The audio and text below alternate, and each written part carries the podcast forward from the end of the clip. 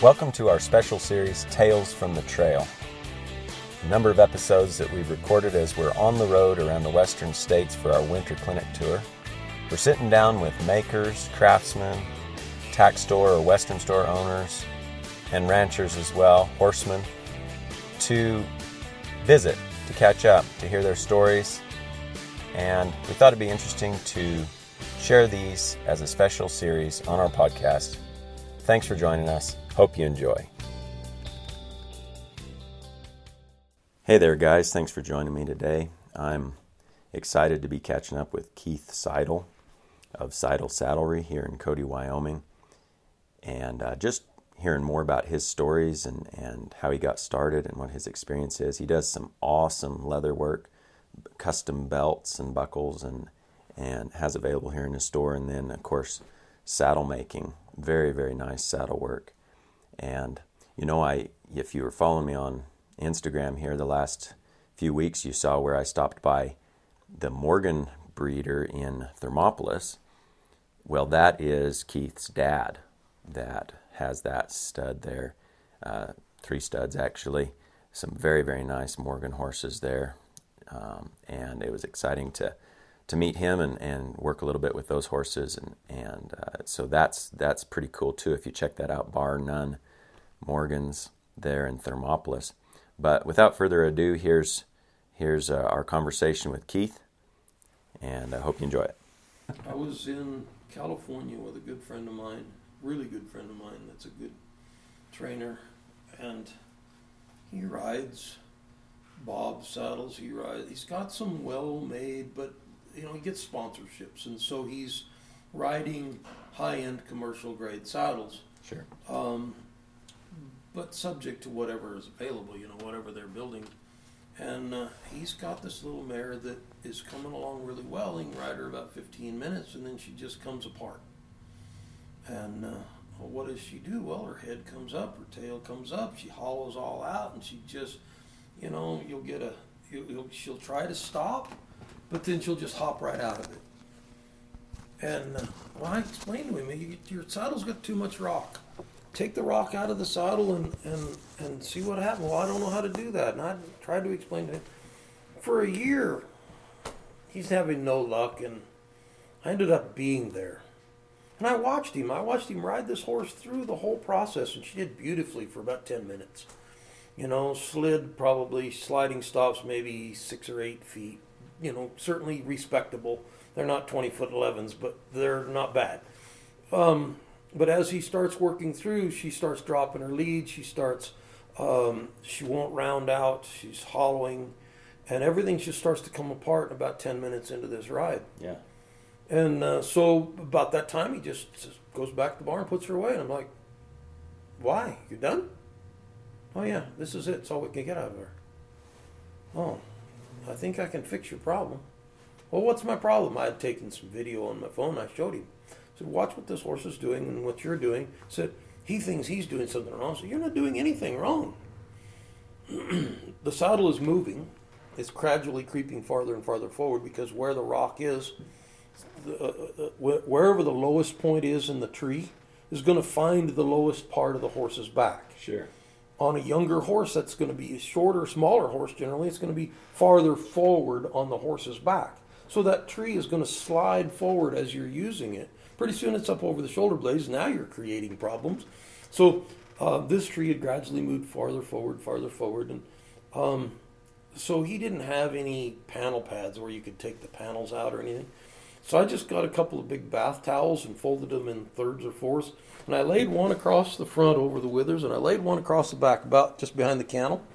So we put the saddle on the horse, and you know we probably have two inches of clearance in yeah, the middle. Yeah. Oh, that's not good. That's bridging. Just humor me. Yeah, yeah.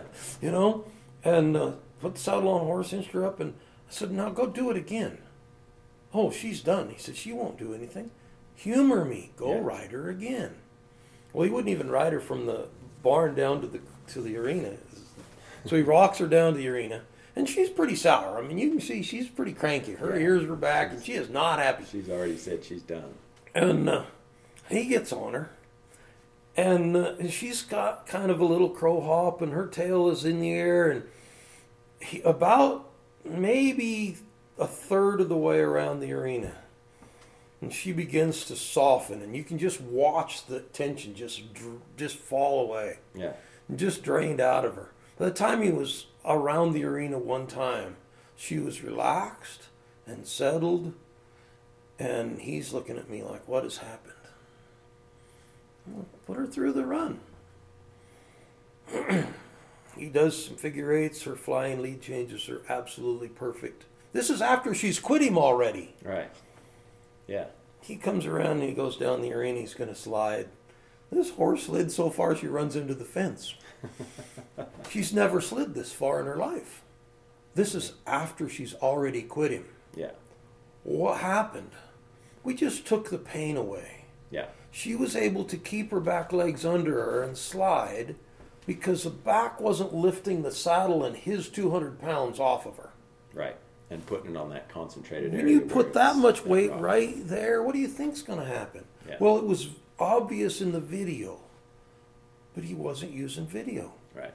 More and more people I see are using video, and it really helps them to isolate what their problems are. They still don't know how to fix the problem. So he couldn't believe the difference. Yeah. That horse now is literally the champion horse in that area, and it doesn't belong to him. It's a it's a client horse, and the non-pro, and you know she really couldn't do much with the horse. And now this this horse is the client to beat at all of the shows. No. And all we did was cut a pad apart. Yeah. You know, so we just took a pad, cut it, cut big holes out of it, and that's what he. So now he's learned to use that on virtually every horse he rides because all of his saddles have too much rock. Right. They fit fine when you're standing still, relaxed, Right. but you don't ride them standing still. So you've been sharing quite a few details and stories and, and sort of some insight into, into saddle making and how a lot of saddles these days actually don't fit horses. A lot of the problems that people are having is due to tack issues, specifically saddle issues a lot of times. But let's go back. How did you get started making saddles? Because I want to hear a little bit about your history and, and kind of how you got to be where you're at today because the knowledge that you have and the, and the skills, not just the leather carving or I mean all the skills that go into it, that had to have come from somewhere. It did. We we raise horses. We've always raised horses as long as I can remember, and so we broke a lot of equipment. and uh, my dad was a poor Baptist preacher, so we couldn't afford to pay somebody else to fix it. And uh, he was good friends with the boot repair guy down the street, and uh, so I used to go in there. I, I liked craftsmanship, and I would go in there after school and hang out and. Um, I guess I made a nuisance of myself because they finally taught me how to, uh, you know, tear apart boots and Right. polish boots and you know do the basic things. And I was probably ten or eleven years old. And was that in I was here. Thermopolis? Or No, I was Cody? here in Cody. Here in Cody. Yeah, okay. grew, I grew up here in Cody. Okay. So, uh, um, yeah, then he and my dad decided that they were, um, they they were big hunters, you know, like most people are, and they wanted some new pack saddles, and so they bought some old junk harness at an old auction, and thought, well, that's all right, we'll give it to Keith to fix up some harness and make us some pack saddles. And I didn't know anything at all about what I was doing, but you know, he knew the fundamentals of leatherwork, so he taught me what to do but how do I make it fit and all of that? Well, we had a lot of horses, so I just learned, did it by trial and error and going out and fitting it. Well, um, I don't know. I guess I was intrigued because I did a lot of research. I remember, you know, looking at a lot of catalogs and getting other pack saddles and uh, going to outfitters. I had a couple of friends that were outfitters, and we rode horses a lot, and I did a lot of packing, and you know, so. Um, figured out how things worked. Yeah. I, when things don't work, it's easy enough to isolate where the problem is, but it's not always that easy to figure out why. You know, um, the figuring out what the problem is is usually pretty easy, but figuring out how to fix the problem can sometimes be really challenging. Boy, don't I know. And you know, I think I tell people a lot: fitting horses is easy. Knowing how to fit horses not so easy. so, uh, but yeah, I I, uh, I got started in that kind of stuff and made a lot of pack equipment stuff. And then there was a local saddle maker over in Powell that had advertised for some help, and oh, great, I think I might like to do this. So I went over and applied for a job. Well, I was 13 years old. and he laughed at me. He said, I can't hire you until you're 14. The state won't let me hire anybody under 14. All right. So um, the day I turned 14, I went to work for him. That's awesome. and uh, so that was working for Ralph Shimon. And I, I joke a lot. You know, I started literally at the bottom and worked my way up because his saddles are really, really rough and really, really crude. Um, probably the most important thing I learned working for him was a saddle only requires three things. It needs to be comfortable for the horse, it needs to be comfortable for the rider, and it has to be strong enough for the application. Yeah, that's good. Everything else is cosmetic. Well, that's true. And uh, at that stage in my career, that was fine. All I wanted to do was build something functional. Right. Uh, later on, I learned that the money is in the cosmetics. there's no living to be made in functional saddles, but there's a big living to be made in cosmetics. Um, and he tried really hard to get me to quit the saddle business because there's just no money in it. No be. But you know that was a factory. Uh, we made roughly four to five hundred saddles a year. Oh wow! It was a factory. Right. Um, and, and uh, he never intended to teach me how to build the saddles. All I did was build parts. Right. And after a couple of years, he had me putting in ground seats and stitching horns and stitching cantle bindings, and they were really, really rough and crude. And I didn't know they were because at that point in time, I didn't know about cosmetics. Sure. You know, uh, I had heard of King's Saddlery in Sheridan, but I sure didn't know anything about them. You know, and uh, these saddles were rough and crude. And as I got better, I learned, you know, uh, a lot of the ins and outs of better saddles. And um, one day I went to King's. I'm going to go over there Yeah. and see that. And, you know, I was probably maybe 16, Yeah. you know. And then I was as arrogant as a 16 year old could get, probably. I walked in there and I told him I'm a saddle maker and I wanted to come over and visit their saddle shop. And boy, it didn't take but a second or two for them to grab me by both arms and usher me outside because uh, that was the time when we didn't talk to other saddle makers. And Right. Covered everything up and kept it all secrets. And, you know, those guys became good friends 20 years later, but it took 20 years and it took a lot of experience before I could even become, you know, friends with them. Right. You know, and you hear all of the stories about how generous Don King was with his information. Later in life, he surely was, but I can promise you earlier on, he was not. That was a change. so, you know, but I was a big threat at that time. Sure. And I was another saddle maker. Didn't Yeah. matter if I was any good or not. Yeah.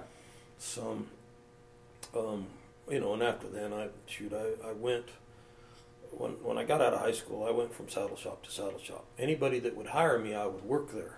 Right. Some shops were really rough, but once in a while, I'd get to a shop that was really good and had several saddle makers you could learn from. Right. And I tried to get to know all the saddle makers in whatever area, so that I could learn more. From, I didn't have a life, you know. That's Uh, all you did. I didn't know the first thing about how to live. I just knew how to work with leather, and that was my only real interest. You know, I Right. didn't have a girlfriend. I didn't have a. I had no no life. Yeah. Um, What was one of your favorite uh, shops in that experience going around to different places? probably Bob's Western World in Scottsdale. I was where I could get. I got the most diversity. Right. They had ten or twelve guys working there at that time. It was in the old store down in downtown Scottsdale. Okay. and uh, several Mexican workers. George Rios worked there at that time before he split off and had George Rio saddles. Right. Uh, so I got to know George really well. And George is uh, not only a good saddle maker but a good tooler, uh, Mexican style. But you know, I I didn't stamp anything at all for ten years. I made saddles for ten years. I never picked up a stamping tool because back then saddle makers made saddles. Right. Toolers did the tooling. They didn't build saddles. They didn't build anything. They just did stamping. Right. And so uh, things were changing. Um, I had a lot of saddles in the works at that time. I was working on probably 10 to 15 saddles at a time. I did a lot of show saddles, and most of the saddles for there were either show saddles or reining and cutting saddles. Sure. They had another guy that did the cutters, and I did show saddles and reining saddles. And I'd have you know, 10 or 12 or 15 saddles at once going, Wow. waiting for toolers to get parts done, you know? Right. Right. I have saddles part at different stages all over the place, waiting for the toolers. They'd uh, so they, they, I went to the boss and I need another tooler. Well, if you can find one, he said, I'll hire him. Well, I didn't know anything about how hard help was to get, No. No. so uh, I did. I got on the phone and I'm calling all the guys I know and found out that they're not so easy to find. right. Well, I happened to call King's uh, and talk to Billy Gardner at the right day. uh, Billy and Don were good friends. Billy was Don's apprentice for many, many years, about, I don't know, 10 or 15 years younger than Don, but um, they were very close, and Bill's work was identical to, to Don's, and uh, they they had a they had they fought quite a bit, and apparently they had had a big fight the day I called. And Bill said, "Can I call you back after work?" Yeah, sure. I'll still be here. So he called me back, and he was looking for another place to go. He was mad, I'll and be- so he moved to Arizona. And for I'll the next two years, I got to work right straight across the workbench from Don, from Billy Gardner. Right. And not only was he a phenomenal saddle maker, but he was a, one of the very best toolers in the business. Right. Well, all of a sudden, I had a new interest. Yeah. 'Cause I had no interest in tooling before him. you know, I had seen King saddles, but didn't know how that was done. Yeah. And with him right across the bench, so that's when I started tooling. Interesting. And uh, so that was, but there were, I'm going to say six or eight other saddle companies at the time, all of which employed six or eight or ten or twelve saddle makers. Right. Some of them were pretty rough, crude, uh, you know, ranch style saddles. Uh, some of them were rodeo saddles, the arena style ropers and things like that. Yeah. Um, but there were also several other saddle makers around the area. And uh, so, like I said, I had no life.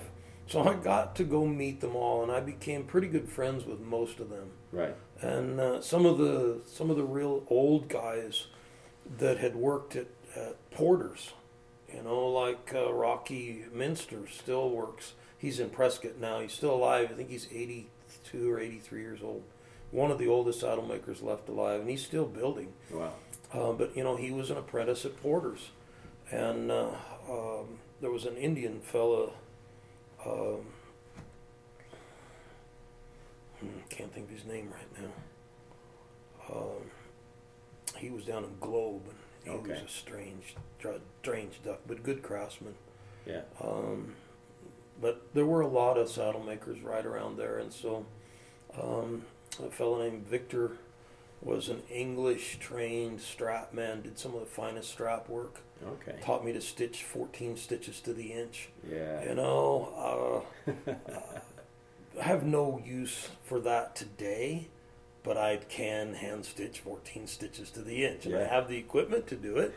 but so all of that is, you know, that was big experience there. Yeah. Um, I stayed in Arizona probably five or six years, Right. and uh, I, from there I was in California for a while. I went to work and did some apprentice work with Art Vancore. Okay. Uh, he was at the time the top dog in the show saddle business. Him Right. and Don Lasan were kind of at each other's competitor, and um, but so I, I spent a few months with Vancor, but I still lived in Arizona, so I go back and forth. Right. Um, then I, I stayed in the show saddle business for quite a while. I moved to Colorado. There were a lot of saddle makers in Colorado, and I hated. Well, I wanted to get back to the mountains. I kept working my way farther north, and Yeah. so uh, um, I was in Colorado for a while and went back to California for a while. And um, once once I could get that experience where I was good enough, I could pick and choose. Yeah. You know, you want to learn how to make cutting saddles, find the best cutting saddle company and go work for them. Right. You know, they'd, they'd hire me. Everybody will hire anybody that knows how. Yeah. And even today, if you are accomplished, we'll hire you. Yeah. Yeah. So So then you came full circle and set up back here. came back Cody? here in '94. Okay. Um, I had two little girls, and my wife got tired of traveling from shop to shop, saddle town to saddle town, and it was time to settle down. And um, Wyoming has been my home forever, and it once it gets its hooks in you, it won't let you leave. Yeah. I kept trying, and it kept bringing me back. So, um, but we looked at a lot of places, and there's some places I really like in Wyoming that I would live besides here. But uh, Sheridan, there were 60 full-time saddle makers in the early 90s. 60. Holy. How am I going to make a living competing with that? That's, Um, in Cody, there were 18 full-time saddle makers making their living here. Uh, Lisa's folks live here, and so we had built-in babysitters. And right. um, my folks lived in Thermopolis at that time, so it Yep. was kind of close. And Yep. um, so we ended up settling down here and um, got a place on Main Street. Didn't take very long to find out what the tourist money was all about, how to make a living without actually doing all the work. So, and that's largely responsible for the success. It's a Um, good location. The location is the best in the state, really. Yeah.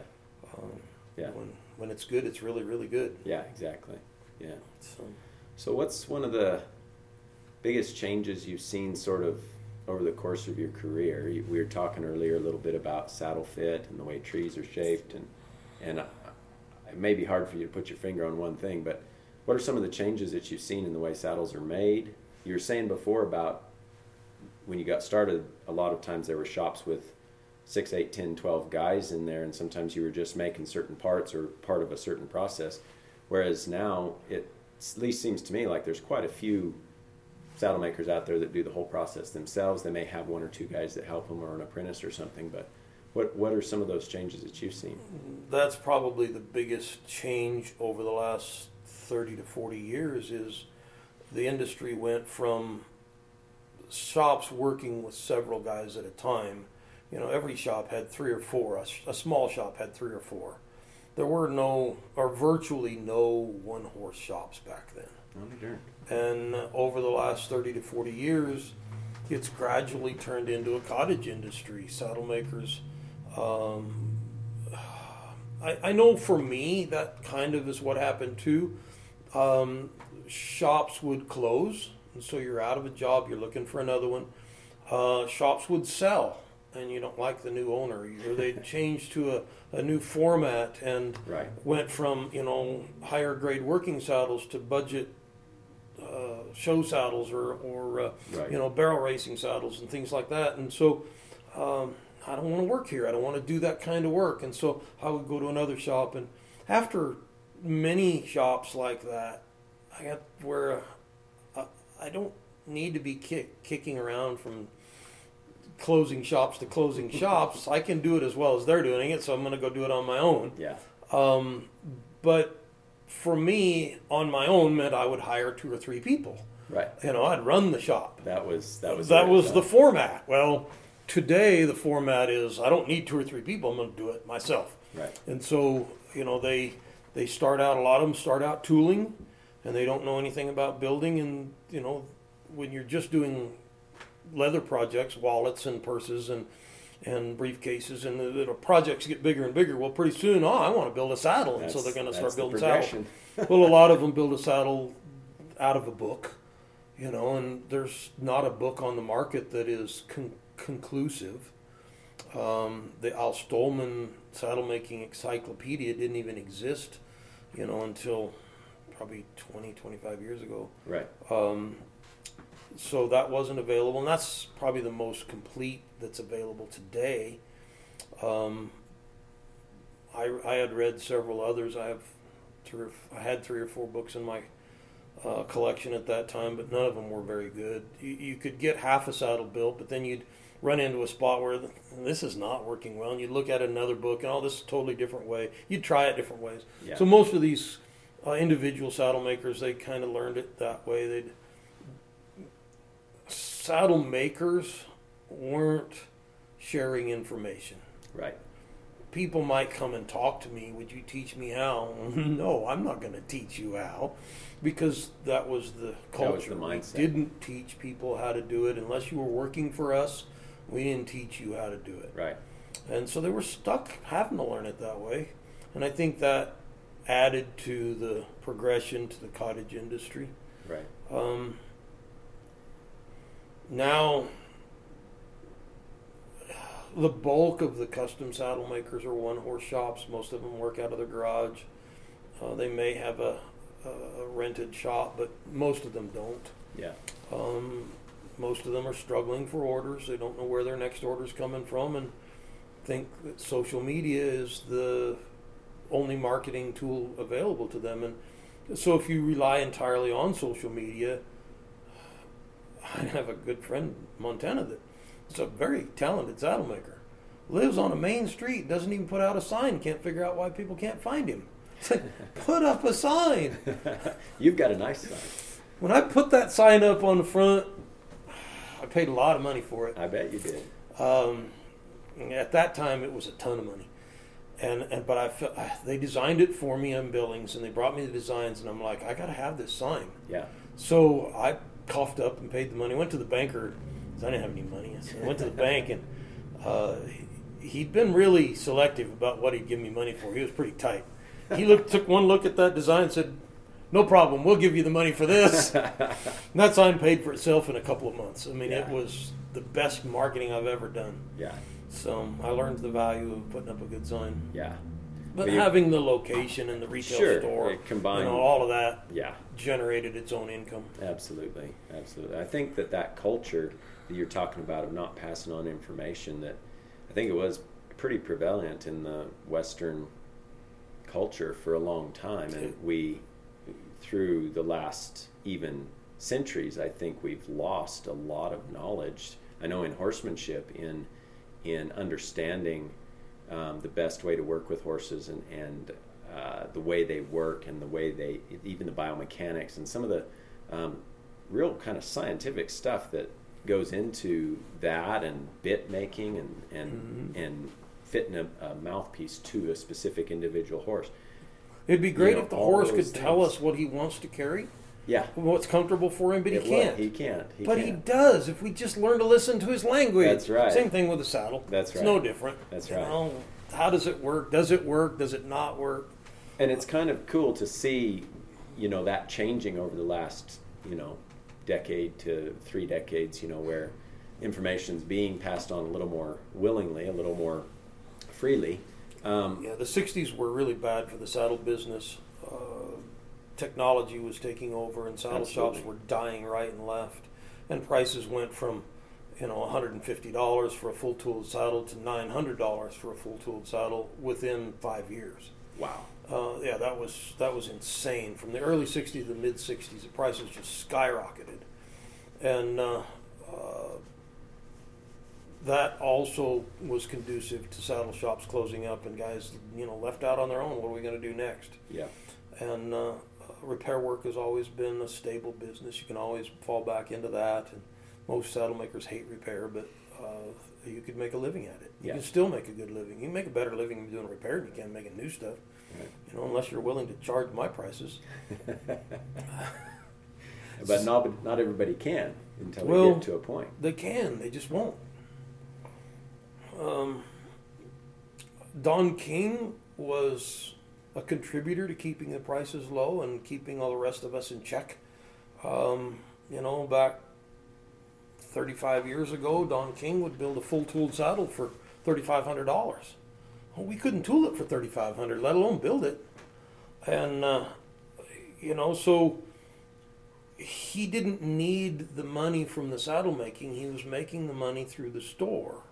The store was making the income, so he built saddles for what he felt cowboys could afford to pay. right And that's what his premise was. right Well, but he was the best at the time. right So he's the guy keeping everybody else. That set the bar. Nobody can go above the bar unless you can build a better saddle. Well, we couldn't. Right. So how are we going to set the bar any higher? you know, and so then you got uh, the clinicians came along, and uh, plain saddles got popular.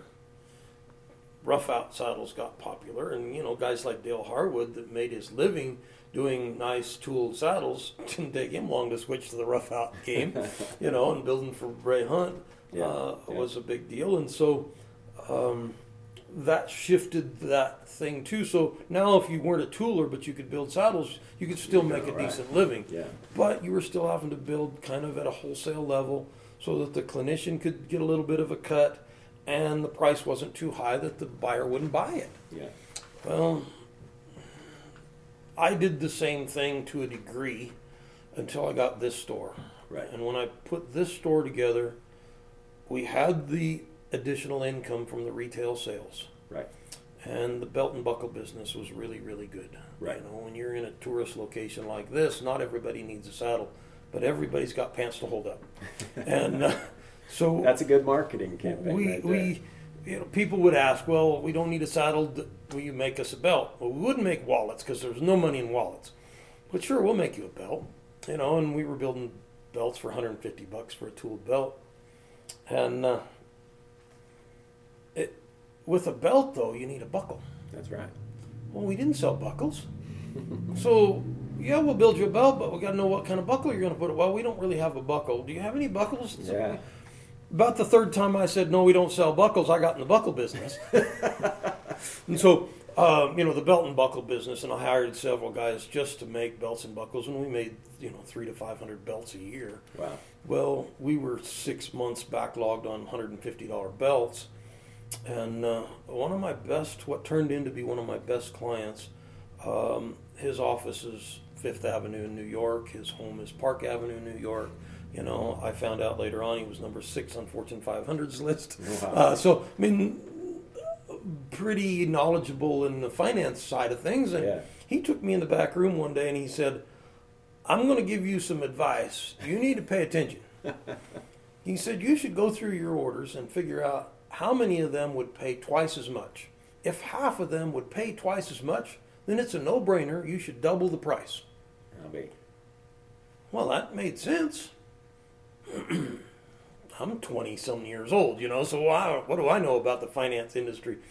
I said to him, I said, but you'd be one of the ones paying twice as much. He said, I can afford it. I'm tired of waiting twice as long. That's the thing. Yeah. So we doubled the price. It took me nah, a couple of months to work up the nerve to double yeah, the price. Yeah, it's But hard. we went from 150 to 300 dollars on a tooled belt. yeah. The guys that were complaining about the price at 150 went away, Yeah. But our orders doubled in 30 days Isn't that crazy? because we had a whole new set of clients. Yeah. But guess what? They weren't buying the cheapest buckle we had. No. They were buying that mid-range to high-grade buckle. And so we went from selling $200 buckles to $1,000 buckles to $2,000 buckles. Wow. And instead of making, you know, $50,000 a year on belts and buckles, we went to making half a million, three quarters of a million dollars in belts and buckles. So, wow. uh, you know, instead of that average buckle being five, six hundred, the average buckle was 2,500 Right. and so it changed everything and that so that also gave us the money to fund the saddle shop Right.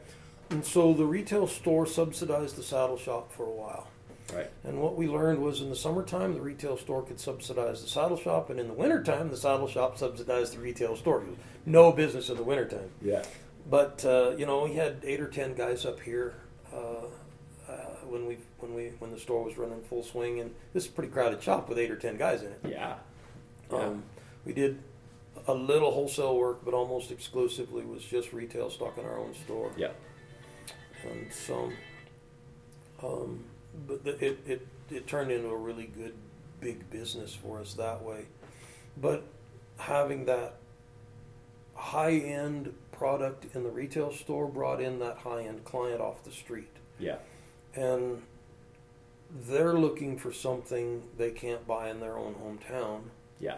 and then we would start stacking up the saddle orders and they were pretty fancy at that time Right. and we got into about a four year backlog Oh wow. stayed that way for about a decade and that's too far i can tell you you don't want to be that far out that's too far That's that's a long way. uh, it's a long ways out um, and prices kept going up we didn't lock prices in for that long but right.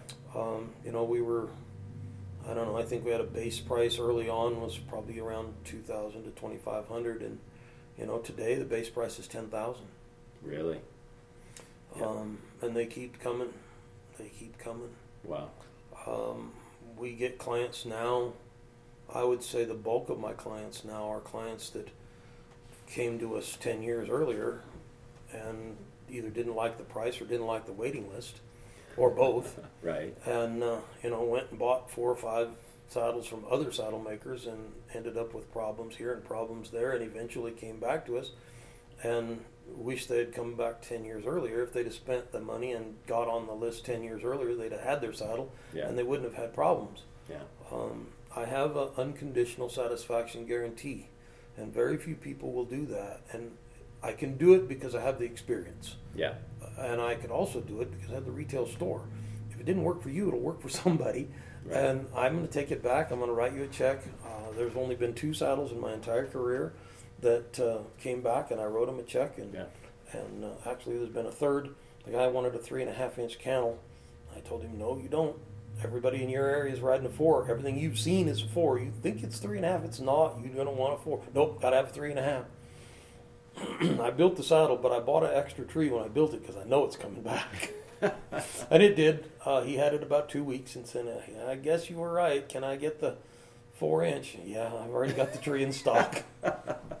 so, you know, but in every case, the saddles would come back and I'd resell them usually within hours of them getting here. So Well, um, I think that's one of the true tests of a saddle maker's abilities is how many of those saddles are on the resale market. yeah. Yeah, and that's true. even today, how many saddles? And as much as I uh, criticize, and I, I have the right to criticize Ralph Shim, and I earned it. but uh, I mean, he was a crabby man to work for.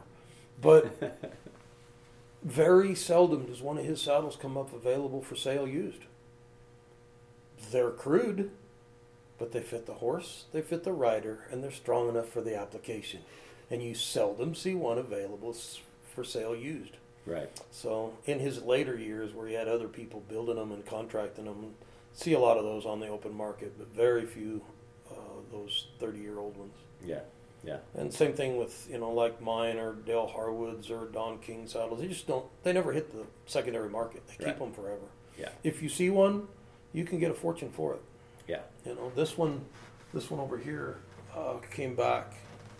Um, it's been in a collection for probably ten or fifteen years, and the guy's got cancer and he's getting older and he's dis- dispersing a lot of his collection, and so um, he sent it back to me. It's never been on a horse, and. Uh, uh, I had it on display at the Brinton Museum all summer at that uh, collection they had there in the Leatherworker Show. Right. And uh, so we got it back a couple of months ago and um, finally got around to pricing it. And for saddles like that, we have a list of people. So we just, you know, call a person on the list Yeah. looking for that. Yeah. And the first person Lisa called took it immediately, but it's $25,000 saddle. Wow. So when they hit the secondary market, the prices are going up. Yeah. They appreciate in value and, and it, they don't last, but, you know, well, usually it's the first person you offer to. Yeah. I never put them on the open market. Yeah. Yeah. Private deal. They all sell private. Oh, that's So interesting. we have the ability to charge those prices. I I was going to tell you earlier, I, I set out to be successful. I didn't set out to make more saddles. I'd already made more saddles in my lifetime than most people make in several careers. I worked in the factories, but I worked a lot of hours.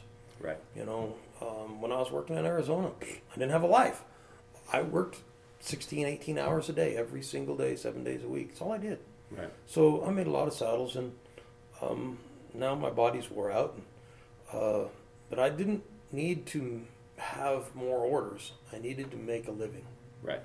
You know, I had a young family, and I was if I wasn't going to make a living, then I wasn't going to do it. Yeah. And so we just charged what it cost. Yeah.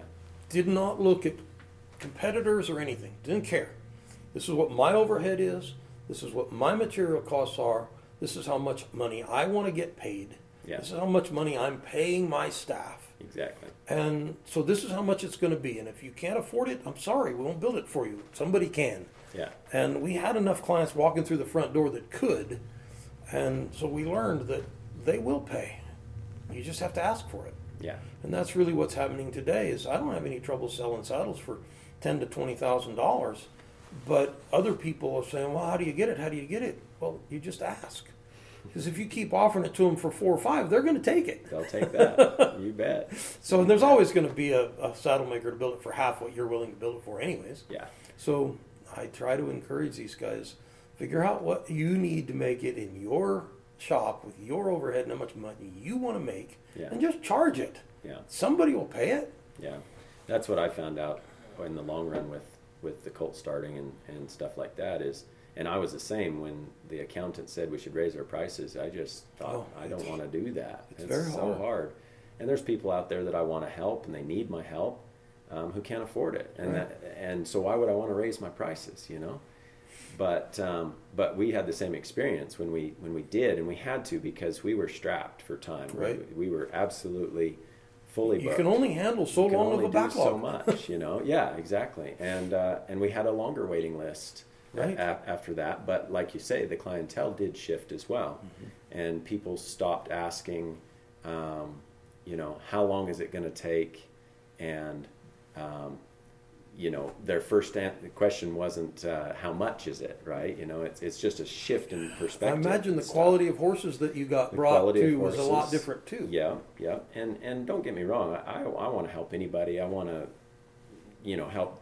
It doesn't have to be a fancy horse and doesn't have to be a wealthy person, but like you say, I do have to make a living. I want to help them too, I have to make but I living. had to learn I need to help me first, and that was a really hard lesson to learn. It is hard. Yeah, You know, because when I was working in the saddle shops all over the country, I was making 10 15 20 dollars. I would never make 20 bucks an hour. But that being said, I was making $15 an hour at Bob's Western World 45 years ago. That was an insane amount of. There's That's saddle shops that won't tell you 15 now. Yeah. You got to be a saddle maker and a tooler to get that. And back then, no, they paid either one that. I'll be darned. So Yeah. a lot of difference. Yeah, yeah, it is. That it's it's it's an interesting thing how it changes, um, and I guess there's other factors. I mean, as you gain skill and experience and stuff, then of course you can charge more, and you're charging more for not just your time, like a dollar for an hour, but the experience that you've gained up to that Right. point is worth. It, it, you know, just because it takes so many hours to do a job doesn't make you worth fifty bucks an hour. But if you're really good at what you do, Yeah. you might be worth a hundred bucks an hour. Yeah, exactly, exactly. So with the retail store and the and the saddle shop here in Cody, what um, what what's your primary business now? As far as uh, what can people what what can people come here for? What do, what do you find that, that they come here for? Most of my business is still the saddle business. Um, nine out of the twelve months in the year are saddles. Right. You know, Yeah. um, the other four months interspersed throughout the year, I'm making. I still make a lot of belts. I make quite a bit of gun leather holsters and rifle scabbards. Yep. Um, once in a while, there will be a briefcase or a, uh, you know, a, some executive thing. Some But briefcases went out of style a long time ago, and there, so it's pretty rare to do that. Um, once in a while, though, someone will have something specially. Everything I make is custom. I, I haven't made something for stock in years and years and years. that's cool. Um, so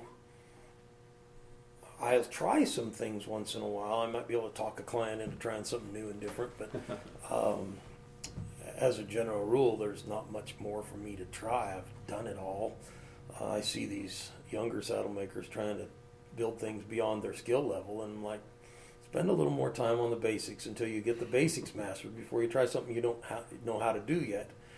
Uh, I look back at that though and realize the only way that I got to where I am was I had to push myself at that those same kind It's of a limits. fine balance. Try not to be too critical of them, but some of them are trying way too soon. You made four saddles, now I'm going to build a one piece.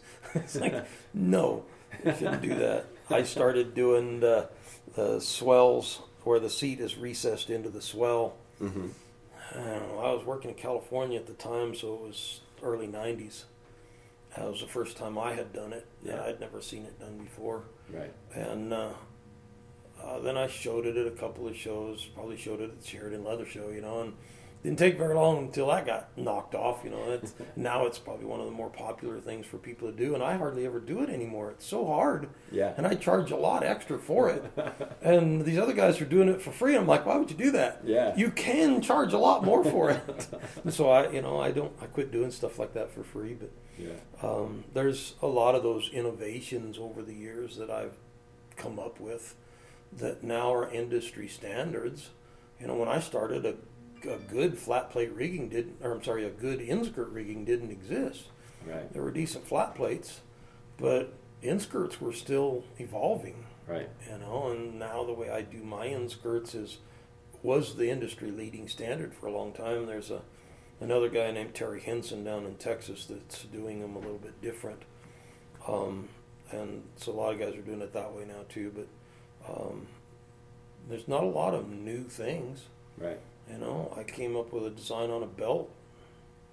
I don't know, 20, over 20 years ago, and uh, we call it a Western exotic. Where, you, but it was designed kind of with the concept of how I had recessed the seat into the swell. Okay. So I wanted, I was doing belts where it was exotic leather in the back of the belt, but tooled leather billets, but recessed so that they were flush, not Yeah. overlaid on Yeah, top. yeah. They're pretty difficult to make, and uh, it was extremely popular. It was knocked off, and it's still, you know, it's one of the more popular belts in the world. How, how do you come up with something new on a belt? You know, Yeah. pretty much, some things have been done to death. Yeah. So there's yeah. not a lot of new things, but. I've enjoyed some of those um, um, innovations in the industry. Yeah. Absolutely. Um, you know, now, you know, they they still beat my door down, but it's usually because of problems that they're having, horse fit problems, um, performance issues. yeah. Um, Yeah. So now you grew up around horses, and of course, I actually got to go by your dad's place there in Thermont here a few weeks ago and meet him. And he And does see some of have arguably one of the nicest herds of Western style Morgans in the world. They are nice horses. And not a bad one in the bunch. I Took a long time to refine that herd to where it is, but I there's bet. not a bad colt in the bunch. I bet. Now I- they're all. It's great business because the colts are all sold by the time they're weaned. That's the way to do it. Yep, you bet. So, what's one of your favorite horses of all time that you've owned or worked with? Just share a Oh. story about a cool horse. Or a tricky horse. Yeah, well, there's a lot of those. I, I've always kind of like you. I, I trained a lot of horses, and I always rode the rough string. And every time I get one broke, I'd either sell him or hand him off to somebody else. And I never got to ride the finished horses, you Yeah. know. So yeah.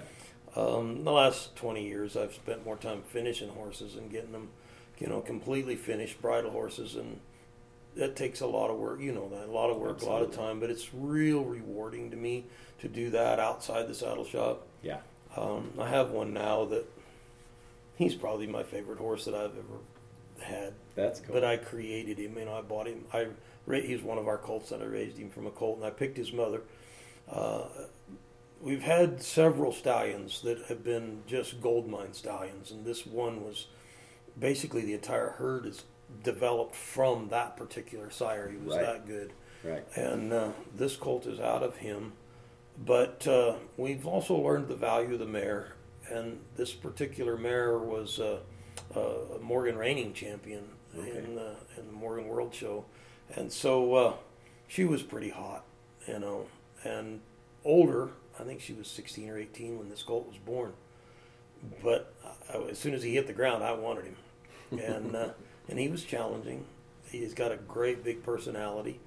Um, but I trained him to be pretty aggressive. I had trained one earlier that I wanted this, you know, gentle, quiet, soft, uh, you know, all around ranch horse. Right. And beautiful, nice finished Palomino horse. Loved him. Got him all done, realized I am bored to death with this horse. he was just, there's no excitement here. So Too predictable. I started this young colt and I said, I'm going to teach this in the opposite. And I did. I everything. If I asked for something, it was a demand for an immediate, hard response. Right. So now, if you ask him to move, he's going to move, and you better be hanging on. right. But you know, I can climb to the top of a pine tree with that horse. There's nothing he won't do for me. yeah. But we have a relationship, and I'm kind of in love with him, and he's very photogenic. We've been in several magazine articles and No, stuff. that's cool. He's a pretty cool horse. That's awesome. Um, I'm working on a new one now that's a replacement for Lisa's old horse. He's 23, and uh, it takes a while to get them broke good enough for her to ride, you know. Right. And I just I find that I no longer have the tolerance for the colt stuff. you know, uh, they want to get all excited over a slicker. It's like get over this crap. I don't, you know, don't have a lot of tolerance left for that. I need to hand that off to some young guy that wants to put up with it. Right. Yeah, it can take. I do like finishing them. You know, when it comes time to putting a nice handle on them and getting them finished. But Yeah, yeah, that's awesome. Well, Keith, I sure appreciate you sitting down and visiting with me. Is there anything else you'd like to add? Any anything? there's else? no end to things we can Oh, talk know, about. We I can know. talk for hours and hours, We could be here for another day. easily, easily. Oh, What? Um, where can people find your work? Online, websites, social media handle? we have a website, of course, seidelsaddlery.com. It's spelled S-E-I, so nobody can figure it out. S-E-I-D-E-L. Um, and the, saddle, the website's pretty extensive. And then, uh, of course, we have a Facebook and Instagram presence and all of that. At least it takes care of it all because if it was up to me for social media, there wouldn't be any. I don't play well with others, I think. So, um, but yeah, we're pretty easy to find. Yeah. You don't have to walk in the front door. Actually, the front door is never open, anyways. Well, like I said, thank you so much for for the visit, and uh, yeah, Well, it's my pleasure. I enjoy your content. I've enjoyed listening to some of your podcasts and especially like watching your videos. And I appreciate your horsemanship. well, thank you, sir. It means a lot. Well, that's all from us today. Thank you for listening to Life in the Saddle podcast. If you enjoyed this episode, please share and leave a five star rating or review. Remember, you can find us on social media or our website, truewesthorsemanship.com.